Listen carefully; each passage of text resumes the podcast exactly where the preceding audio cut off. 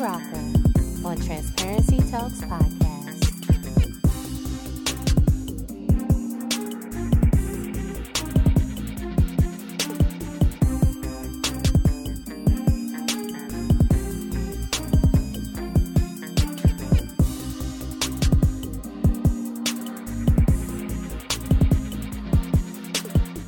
Making perfect spice choices for healthy food is important to manage chronic diseases.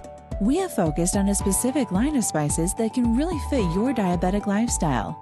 Our spice flavors are a game changer. We have created unique blends of all purpose seasonings that are salt free, gluten free, with no additives and preservatives, great for chronic conditions like high blood pressure, obesity, and heart disease. These spices contain antiviral, antibacterial, antifungal properties, and improve digestive function and metabolism. Choose diabetic cuisine spices for your family to feel more safe, confident, and support healthy aging.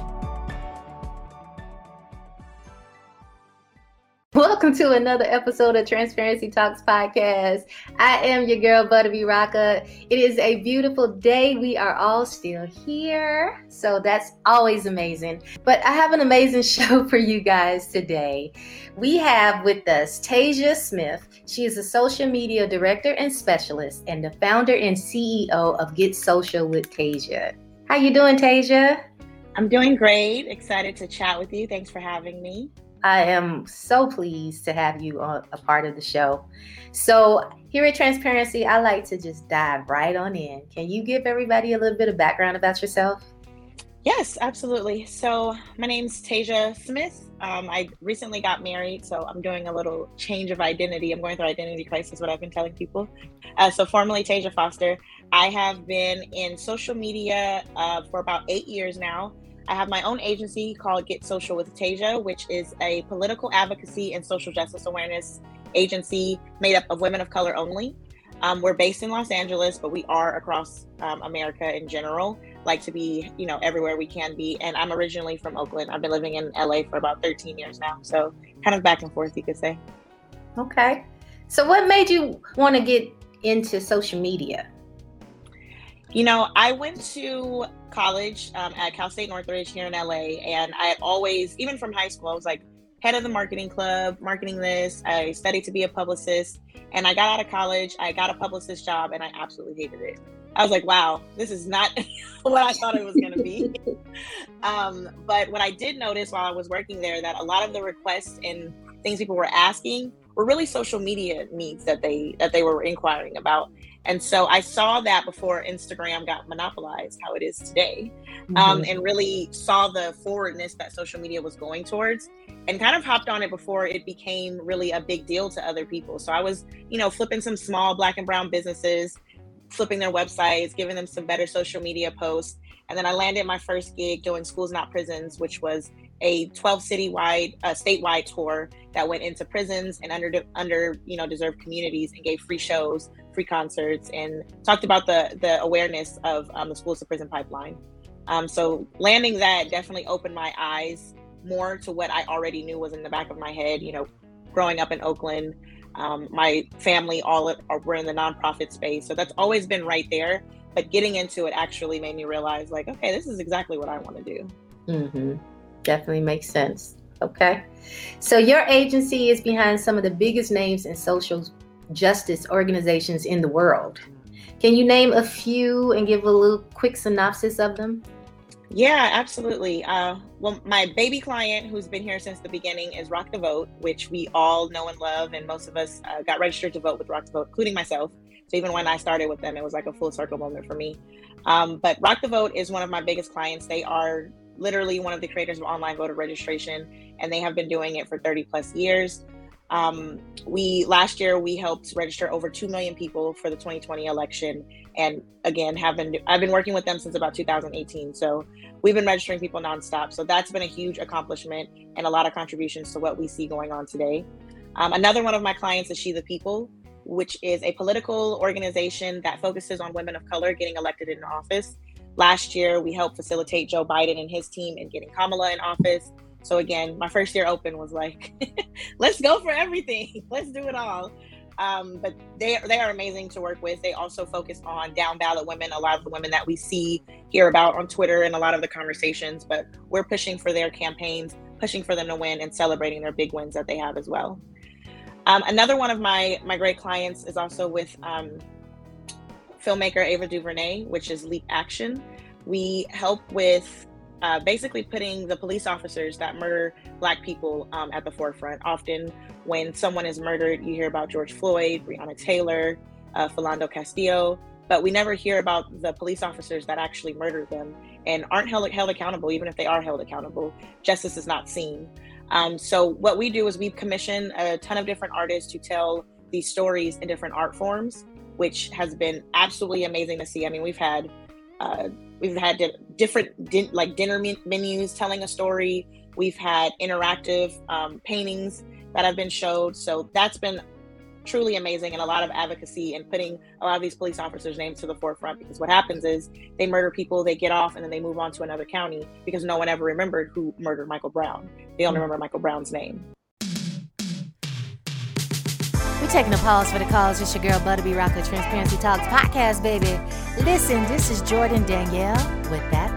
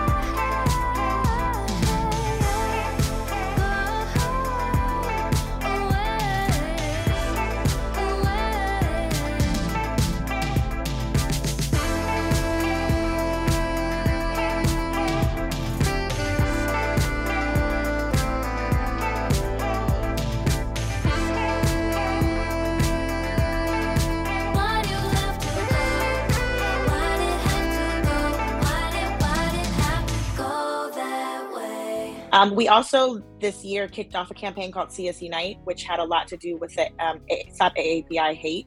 What I loved about this campaign is that it didn't only just focus on the standard of what AAPI community looks like. It was very diverse. It was Black and Brown solidarity. It was about people um, up and down the API spectrum. And we hosted a special on MTV that covered all of these people. H.E.R. was involved, uh, Saweetie was involved, and we held kind of a, a national rally against um, stopping AAPI hate and let people know about the history that Black and Asian solidarity has that's been throughout decades of history that is often forgotten. Um, and so we're still running that campaign and have a lot of things. We just did a, a really big show with uh, Sesame Street with them debuting their first AAPI uh, kind of Muppet, I guess. I was going to say cartoon, but their first Muppet. So we, again, we've had a, a hell of a year, and those are some of our biggest clients, but we also work with a lot of the smaller grassroots organizations that are putting a lot of the bills forward in California specifically, uh, since that's where we're mainly located at. Okay, so I'm going to dive into some of the things that you just talked about a little bit more. So, your agency helped register over 2 million millenniums. That's, first of all, that's major. How vital do you think social media is to the current political landscape? It's everything. I mean, you know, you see something that may start out as a joke on Twitter and it's like, oh, then it gets a little traction. Then you see a petition and somehow Joe Biden is talking about it now. Um, social media is the strength of everything that we do in the day and age. I mean, for the, you know, previous four years, we were essentially getting dictated through our former president um, via Twitter. So the the impact that social media has on day-to-day lives and the pressure that even with police accountability that we put on people via social media um, it means everything to me and it means everything to our work. Because i don't know where we would be or where a lot of like the me too movements would be if women and different individuals could speak up for themselves which is why things are coming out 20 30 years later because people didn't have that type of platform back then. So i think social media for social justice in general um, as well as when it comes to the political landscape is key you know, um, we see AOC who's gained a lot of traction because she's on live at night and while she's cooking dinner, she's on live talking to people about different um, bills and what's really going on in Congress, which is something we've never seen before. Mm-hmm. Mm-hmm. What was your experience of running the social media campaign for See Us Unite on MTV? That's big. I will tell you that they came maybe three weeks before the show and they were like, hey, we have nothing. And I was like, oh great. It was uh, like two months before my wedding also so i was like oh this is gonna be fun. I was like when june comes i'm out. I don't want to i don't want to hear about it anymore. I'm out. But um that was truly amazing. And like i said what i appreciated about it the most was their willingness to um, to have and you know to include everyone. They weren't just focused on major celebrities. They were focused on people that impacted the aapi community. And it taught my agency a lot about um, that side of everything. We do so much black, black and brown solidarity, but often Asian people are left out the conversation when it comes to the brown term. So mm-hmm. uh, that was impactful for us to really start digging deep into that, especially with the rise in crime um, against the API community, starting with COVID, started with you know the mass shooting that happened in Georgia. There's been a lot going on that I think we've shunned from because there's so much going on in the Black community. Um, that it was great to kind of see that side of it and get intertwined in a lot of the things that they were doing too. Mm-hmm. So, what is digital activism and why is it so important today? Digital activism, it can look many different ways. I often tell people that it's a lot to take in. You know, none of this work, it, it helps me sleep well at night, but it also keeps me up. Um, you know, having to keep updated on all of the outrageous things that are happening in the world that you have to quickly respond to. Um, you know, there's often when there's a trial happening or breaking news. I know when George Floyd, um, Derek Chauvin was indicted for George Floyd's murder even though it was a win for us, I broke down crying and I was like, everyone take the rest of the day off. Mm-hmm. Um, it's a lot, but it's needed because that accountability of having those videos and having those uh, those people's faces plastered all over social media is impactful in many ways. It, it often leads to indictments, it leads to trials, and it leads to a lot of things. Um, I tell people to be as involved as they would like to be. I often tell people, you know, create a fa- not a fake email, but create an email. Sign for sign up for petitions. Sign your name anywhere you can. Let the email, you know, the spam, whatever, the junk roll in. But your just as much as I advocate for voting, um, petitions, and paying attention to things like that are also just as important. And all of that comes from digital activism. Um, there's not a lot we can do with without it. You know, especially in the in the age of a pandemic, it's like where can I even go? You know, we used to be tabling at events or see each other out at concerts, which is you know a huge establishment of what Rock the Vote used to do, mm-hmm. and that element has been completely gone in the biggest election of our lives. Mm-hmm. So um, having to navigate that, I think in 2020, you know, I've been doing it like I said for for over eight years now, and people are just like, "What do you mean you do social media? And what do you mean it's for political advocacy?" And I think 2020, people were really like, "Oh." This is what you do, and this is why you do it. It was a big change and a big pivot where people really understood and could finally see the other side of social media. Mm-hmm. Um, because before people were just like, oh, it's influencers and I can be this and I can be a YouTube star. And I was always here like, yeah, and you could help push forward a, a campaign and help get a, a bill signed. And they were like, can I? so now people really understand that and they can follow through with it and, and feel that they, you know, a lot of celebrities are now like, oh, I need to do something with my page. I need to do more than just post about my movies coming out. I need to stand up for my own race, other races that I are uh, that I'm aligned with, and things that align with myself too. Mm-hmm. So digital activism is everything. And like I said, I think one of my my prideful moments of 2020 was like people realizing that social media shouldn't be the first to go because it's everything you need these days. It's kind of it was the only thing keeping us connected really. It, it really was. I don't think social media is ever going anywhere, ever. So, what are your thoughts on social justice for 2021 versus 2020? And do you see any changes, pros and cons? Um, there's always going to be changes. Um, I think the biggest change is definitely people thinking that, okay, in 2020, I did my job. I don't need to pay attention anymore. And they couldn't be more wrong. Um, mm-hmm. And even a lot of people that are, you know, that had their views on voting and who we voted in and what was right, what was wrong. I always advocate for voting once is not going to change the world. um, we've been voting for the lesser evil for decades on and decades before. Um, it would take us the next 30 years of consistently voting, consistently paying attention to really see the change that we want to see. Um, so, my biggest kind of just adjustment is, of course, seeing the drop from this year of, you know, people even being like, you know, just last year we were fighting for George Floyd, and this year we're making fun of da da da. And it's like, yeah, and that's that's the realness of social media. It moves fast. One day we're mourning, the next day we're laughing at somebody, and then we're mm-hmm. realizing we shouldn't have laughed at them. Mm-hmm. Um, and even with next year, people really aren't aware that that's an election year, but it's the most important election year. You know, it's a, a midterm election which actually impacts your community and what's going on around you. Um, so my biggest pivot that I definitely see is, of course, I, I want to say like you know Kendrick Lamar said it the best of the overnight activists of everybody paying attention and then the drop off. And I, I really want people to be consistent in it and not get you know um, deplenished by what's going on in the administration thinking like well this is why i don't vote because this is not what i want and it's like it's never going to be what you want unless you keep voting and that's yeah. just the truthfulness of it we taking another pause for the calls. this is xavier lewis with georgia clay just to keep up try to stay alive promise my lady we gon' be alright. She be crying while she praying for a better life. Hustling on the side for a bag of rice. Gotta feed the fam, gotta pay the price. Gotta keep trucking through the Georgia clay. Gotta stay searching for a better day.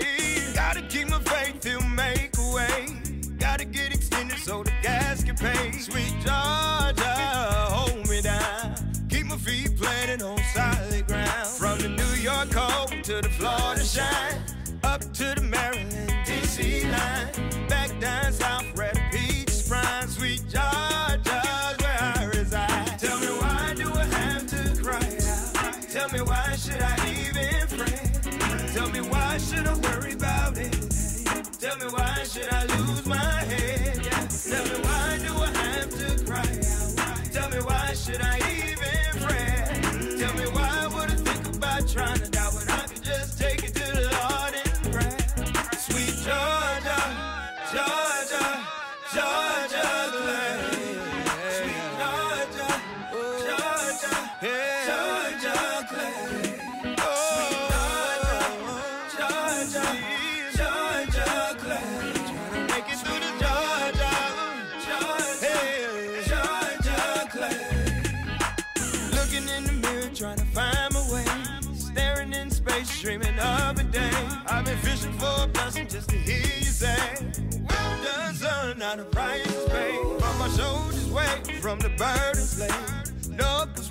from mistakes I made. Sweet Georgia, hold me down. Keep my feet planted on solid ground.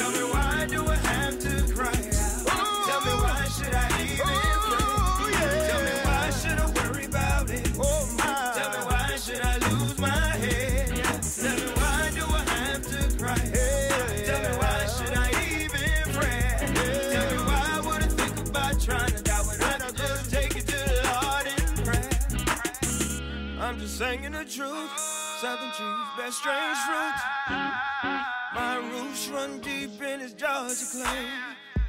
Hey, I'm just saying the truth. Southern trees bear strange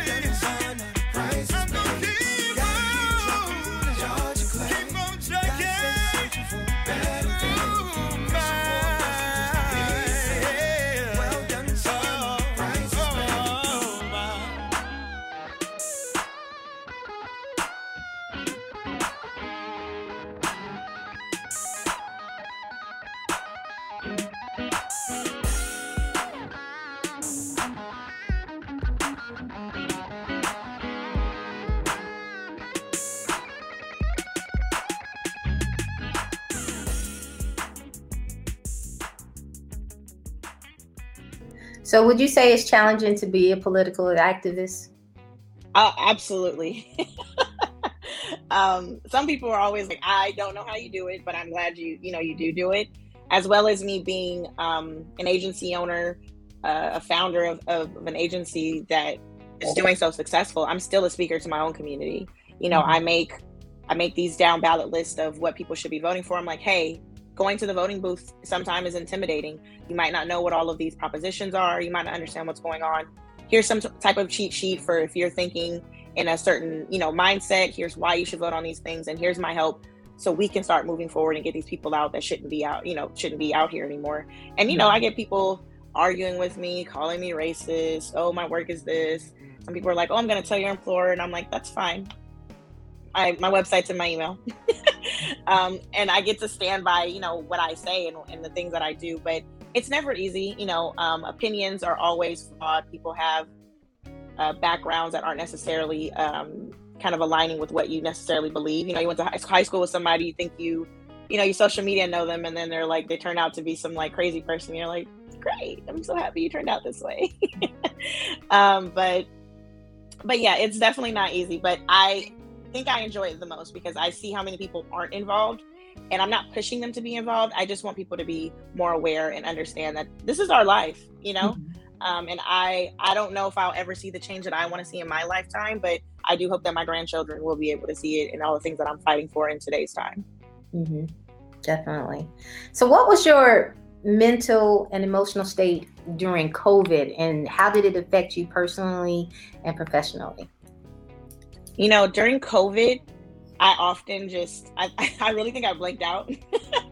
um, what was interesting for 2020 was that 2019, I left my old agency job and I was like, I'm just going to go back freelance. You know, I'm tired of feeling like I'm going into an office and I can do this by myself. And, you know, I knew what I was doing. So I was like, I want to go back, you know, to my rooftop days where I can just, you know, go to the Ace Hotel, open up my laptop and enjoy myself.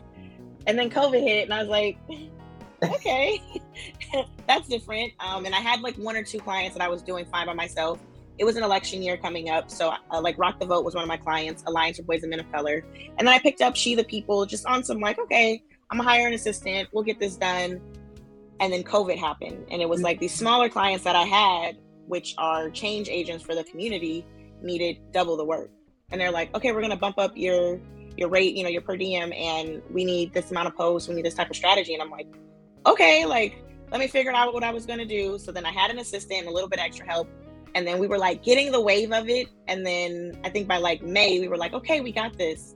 And then george floyd was murdered was murdered. And i was like we do not have this. Like we i need to hire more people. I need to figure this out. I wasn't necessarily against opening an agency but it never popped up in my mind. I never saw myself as a business owner. But it came to a time in 2020 when i was like i can either create a space for women that i've always wanted or I can keep running and, and hiding from it. And especially in this very, very important moment where people are dying by the day and we're still being murdered by the police, you know, being out during the day. And I had a decision to make, you know. Um, so my mental really in 2020 was so in hustler mode. I I don't even know what I would have done if 2020 wasn't that way because the election was so heavy. Um, the impact of COVID was so heavy. I was really running running wild, to, to be completely honest.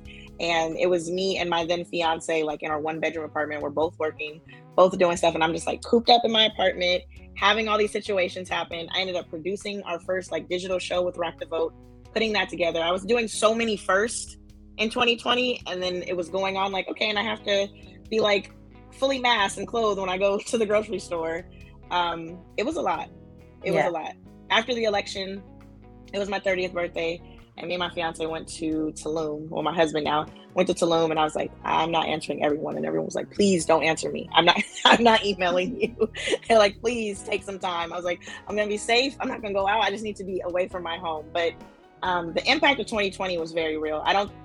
I mean, of course, we're never gonna forget it, but all that I accomplished in 2020 is sometimes mind-boggling. Being that the year that it was, it's sometimes bittersweet. I often held in what I was doing in 2020 because it didn't I didn't want to seem like I was bragging and it's like mm-hmm. people are devastated right now you know and you're like well I did this and I did that too and it's it, was a, it was a gamble but I think I don't want to say after we got out of it but after you know um, everything that we did in 2020 turned out to be what we actually won for I took a deep breath and I was like or I exhaled really and it was good to just get it out and really focus on the positivity that did come out of the year too yeah yeah I, just like you were saying, I, I, definitely felt that 2020 made people have to really focus, and it it made people figure out what they really needed to do. And a lot of people really did succeed and and had to learn how to pivot and learn new things, new trades, and challenge themselves to do more things. So,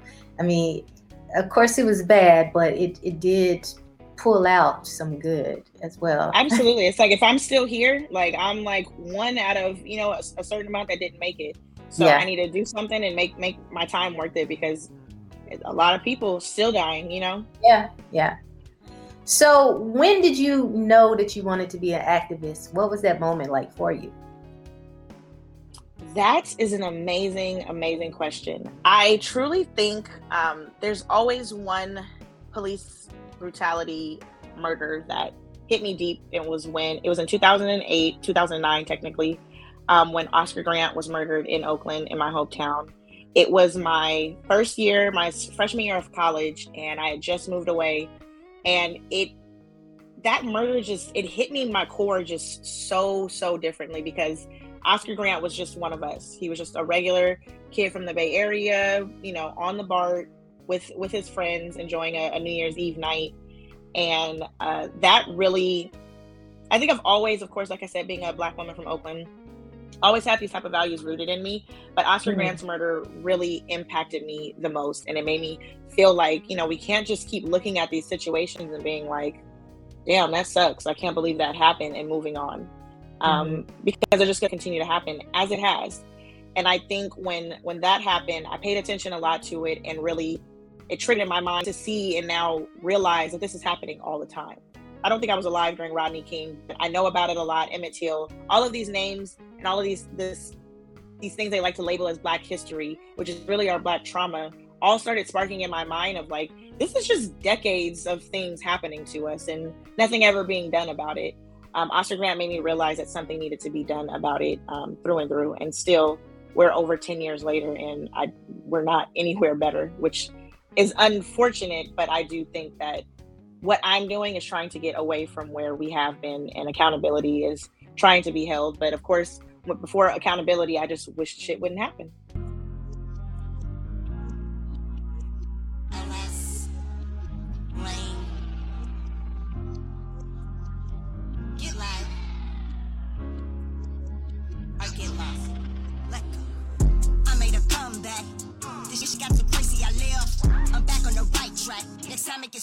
do it myself. Don't need nobody else but the mothers and brothers and soldiers and ATL. I'm hoping that I would fail. They afraid of the power, the truth they know I'ma tell. Nah, nah, nah. Back down ain't easy, but it take more than that to seize me. I stay in a woman's place from behind her rope in your.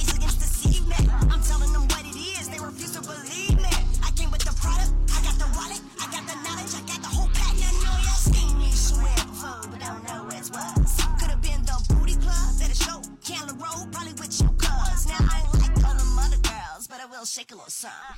Hitting up words, I'll drop a verse. On rehearse, y'all drop a little money. Now I'm big if I remain humble. Drop this album, keep the same number. Relocate from the north to the south. Tell them about me by the word of the mouth. I'll be alright, cause I got that ticket. But in real life, gotta get them biscuits. This is America, sell me no dream. Statue of Liberty, know what that mean? I am the queen.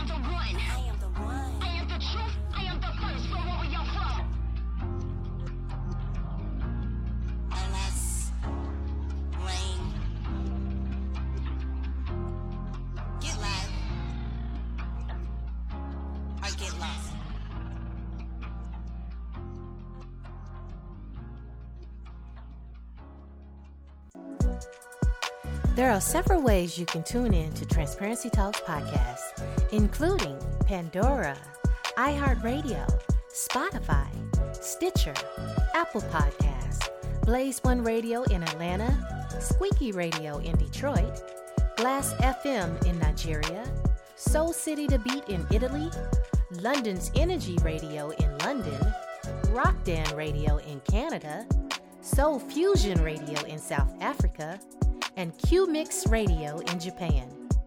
You can listen in to any of the stations by going to buttabrocka.com. That's B U T T A B R O C K A.com.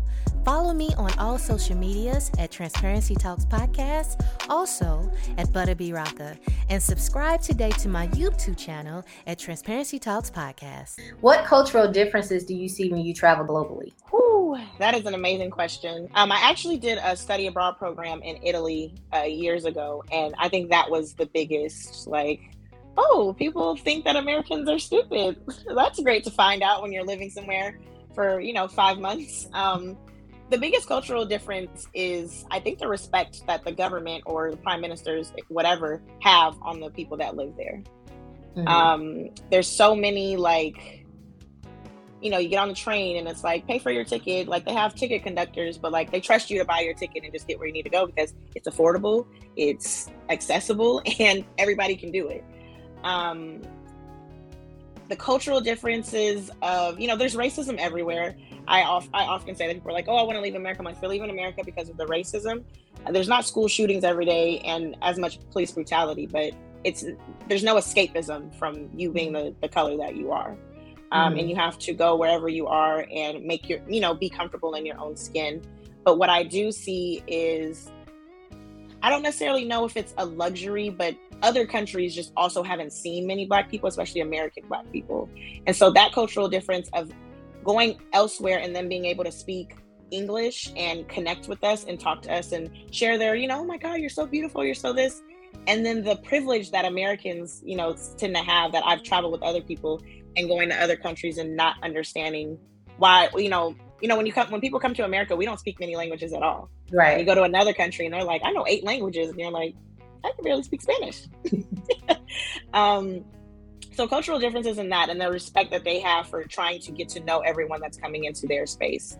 Um, and definitely even still just like i said the respect that the the government or the establishment has over them of course i've, I've been to some countries that were you know like iceland or denmark that are sweden that are like number one and everything and i i talk to my friends that are out there because I have really close friends in sweden so I get to do a lot of the, oh, well, when I went to high school, you know, they go to middle school, they get taught everything. They go to high school and they, they learn a trade. Mm. And they're talking about, they're like, oh, and I went to high school to be an electrician. And then I got out and they paid me to go to college. And you're like, that sounds productive. Yeah. like that sounds actually pretty great. But then you go places like Thailand where you land and you're in poverty and you see that they have no resources and you're driving to your resort that's on the other side where all these people are working and it's like well that's not right either you know and the american dollar is is so much out there that we're out there living like jay-z and beyonce but right. for them it's like it's still not enough yeah. um, so there's so many different cultural differences that i can think of in every single country that i've been to um, but like i said it's it's a blessing to be able to at least see that because I realize that a lot of people aren't aware of what's really going on in these other countries either.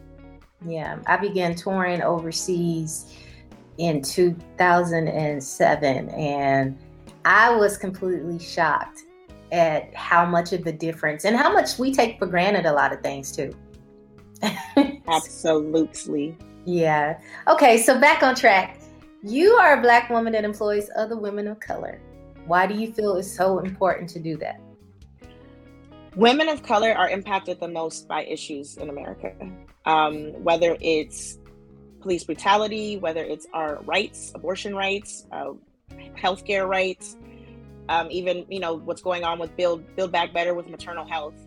Um, women of color really make everything move forward. We are the change makers, and I think our voices should be heard the most often in social justice, what I learned uh, working in it these past years, it is so heavily ran by white men. And when I got into it, I was like, well, why does that make sense? Why are white men speaking for the rights of black and brown people when they don't understand it? They don't know what it means. Um, it, it never made any sense to me. And so I also took a lot of my experiences from past agencies or past people that I've worked with where I always felt like I was getting mansplained every single day, or I was working for some man that owned the agency or owned, you know, the idea, and they were taking all of my ideas. Mm-hmm. Um, it was truly something I absolutely hated, and I really wanted to create a safe space for women, and that I also meant away from white women because they're white women. And I was like, I just want to create this own bubble for us to freely be able to talk about what we want to um, advocate for things that matter to us and just really open a space that that truly understood what it's like to be a woman every day. You know, you wake up sometimes and you're like, my period started and I don't feel good. And people are open to say that and they're just like this is the best place i've ever worked because you know a lot of jobs don't understand when things come up like life happens you know you wake up in the morning and you're just like not today or you know something's happening going on at your home and you're trying to juggle both because your boss is like well you need to get this done today. Um, creating an environment that i've always wanted to work in has been kind of the, the most important thing that i've wanted to see. And i've done exactly that where none of my employees have left have quit. The only employee that i've had that left went to law school and she was devastated. She was like should I go? I was like, you need to go to law school.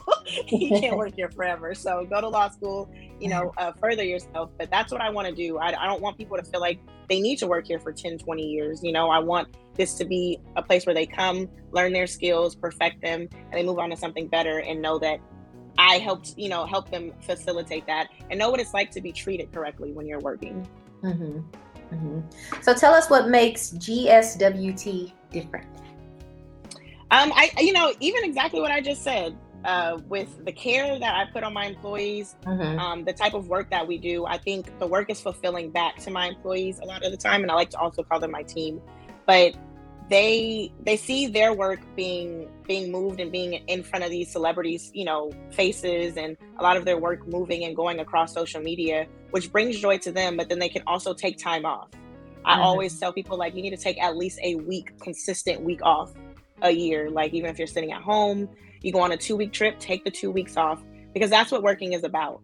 Um, what separates us is definitely the the longevity of our work because it's always going to be here, and I think it gives great job security, um, mm-hmm. um, as well as just the just the lightheartedness of it. You know, it's a heavy-hearted position, but working here, it's like we call our main chat that we talk in like our girl chat because that's what it is. It's one big girl group chat. We're like laughing at things that are trending on Twitter. And it's also fun in that way because we're in social media. So it's not like you're getting in trouble for looking at something on Twitter and like some funny video. We're on TikTok.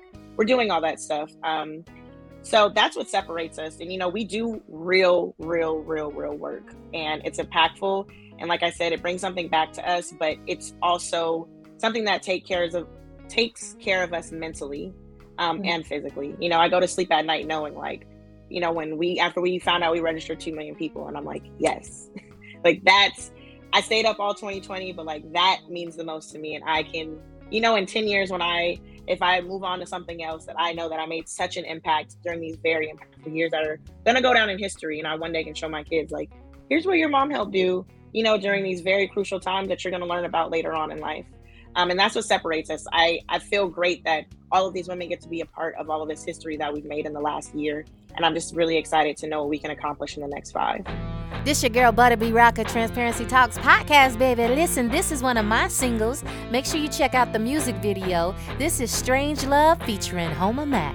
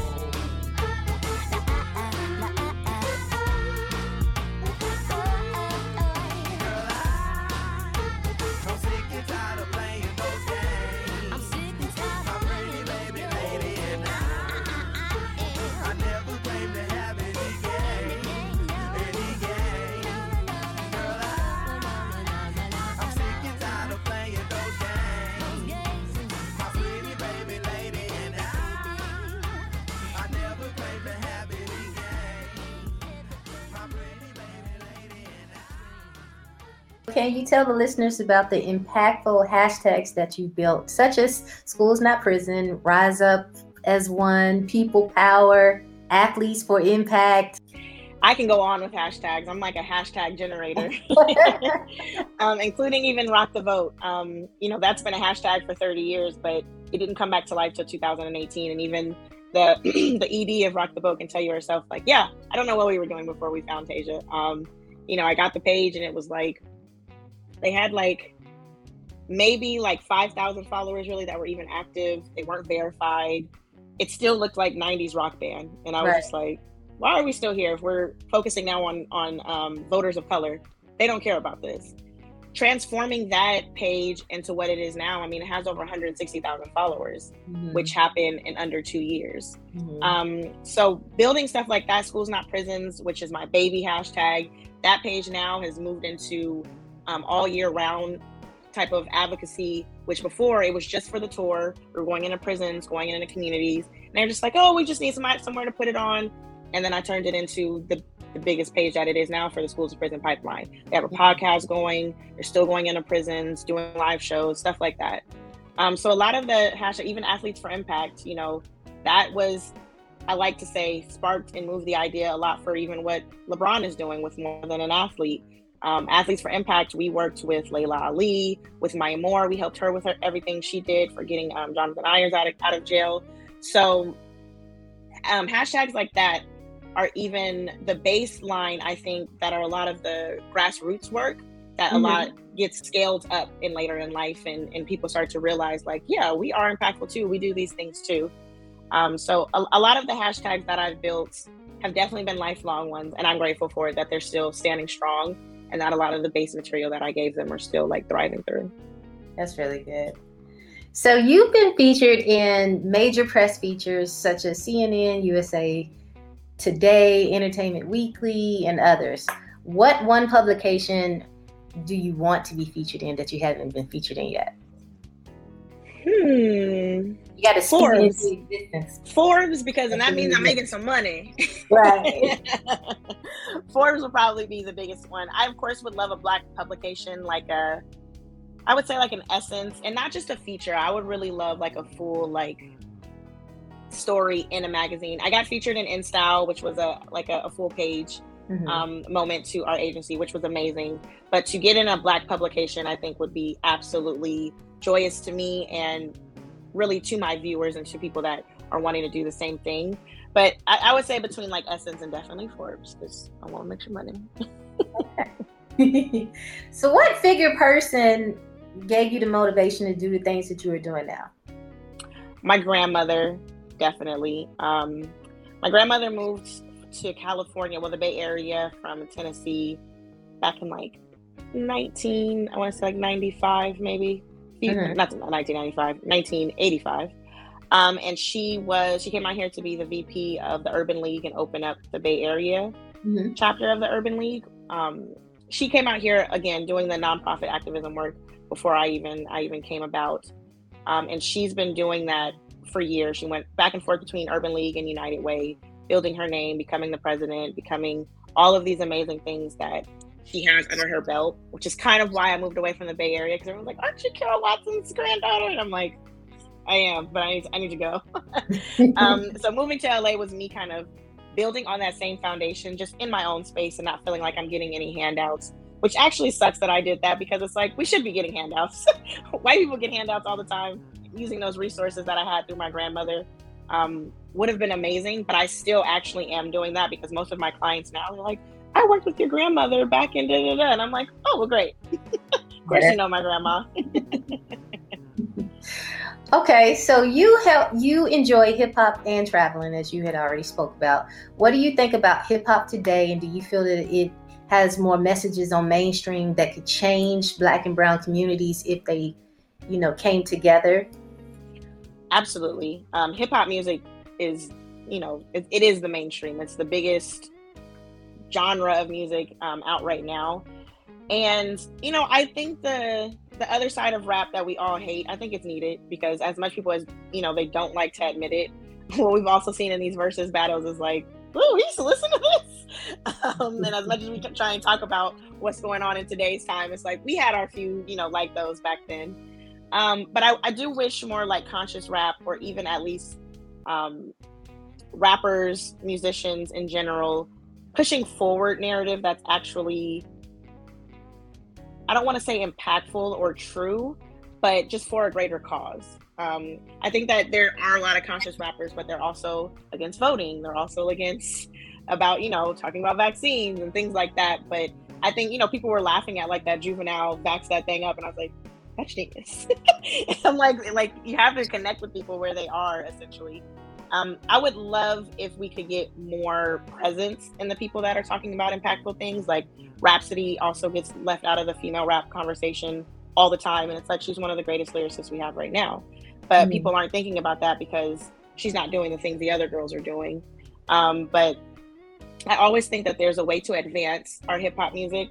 Um, and even with, I love where like the direction Beyonce has gone in. I, I'm, I'm a Beyonce fan anyway though, but just the emphasis that she puts on a lot of her music and people are like, oh, it's, it's getting too black. It's getting too da da da. And it's like, as it should, you know, like she's made her stake in the pop music lane and she's, she's doing stuff that actually impacts people and, and motivates people you know, me getting married on Juneteenth, we basically played Jay Z, Beyonce, and all of that stuff the whole day. We had all this, you know, real black music, and I was like, yeah, we're gonna, you know, be freedom. We're gonna do all of that today um, in a new age way.